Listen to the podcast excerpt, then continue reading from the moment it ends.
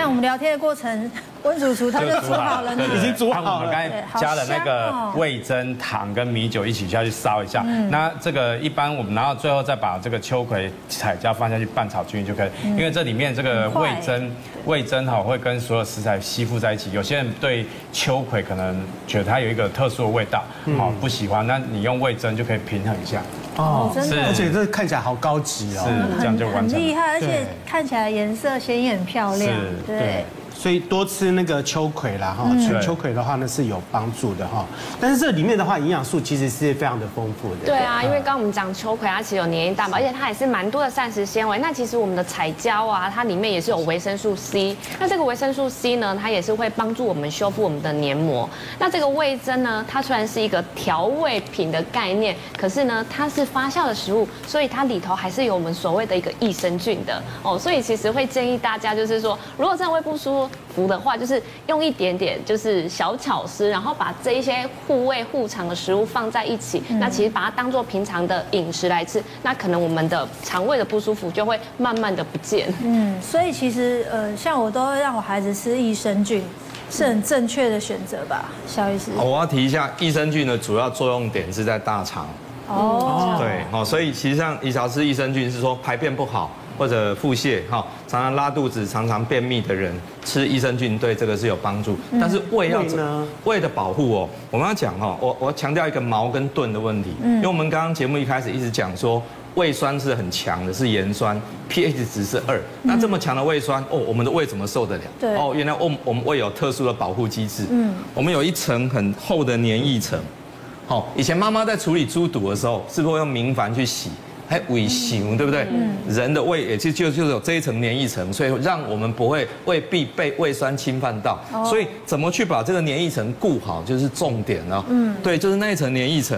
所以包括我们刚刚吃的秋葵啊，哦，这些黏黏滑滑的东西，都是意向上感觉是在帮助这一层。那我们例如说，我们去日本药妆店才会吃到所谓的呃高丽菜，还有高丽菜精。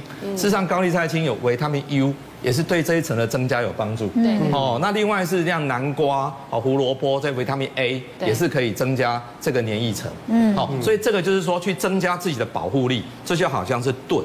那那个酸呢？胃酸就是毛。哦。那毛要把你刺下去，那我盾只要厚一点，你就不会受伤嘛。哦。那可是什么？有什么东西会伤害这个这个黏液层？止痛药。真的。止痛药吃下去的时候，这个黏液层就立刻变薄。变薄的时候，就会万箭穿心，就会像这样子受这么多伤。所以止痛药不要随便乱吃。所以毛怕止痛药就是举国欢腾，是不是这个意思？反正这个毛不见了，就是你这个盾不见的时候。那个毛就全部刺下去，就会破这么多洞。真的，因为我真的有遇过一个客一个病人，然后他呢，就是因为他是一个年纪比较大长辈，那他就是就是会有痛风不舒服，他都自己去药局买那个止痛药，但他吃的那一包可能也不知道，因为是帮他配好的一包药。结果有一天他就突然就是被送急诊哦，但是他还是有意识的。结果一检查发现他这样胃穿孔哦，对对，直接穿孔，然后就要赶快安排开刀，然后进去住加护加护病房。他住了一个礼拜，然后他完全都没有胃痛的前兆，完全都没有，所以基本上这是有风险，因为医生跟他说，如果你没有来急诊，你可能就会败血症。哈，对。可是现在的止痛药不是？都倡导一天就可以被人体吸收。哦，没有，所有止痛药，当然现在有第二代的，我们 COX two 的止痛药，那个是比较不伤胃，但是基本上多少还是会有一点影响。那这样那种痛风那种需要立刻止痛的那种止痛药，真的都很伤，比较强。对，所以所以我我们平常我们怎么顾胃，就是温主除了这些好的食材要顾，嗯，第二个止痛药不要乱吃，嗯，第三个很重要，我们刚刚一直在讲幽门杆菌。有知道有幽门杆菌，赶快杀掉，因为幽门杆菌一样会把这个黏液层给破坏掉，让整个胃发炎。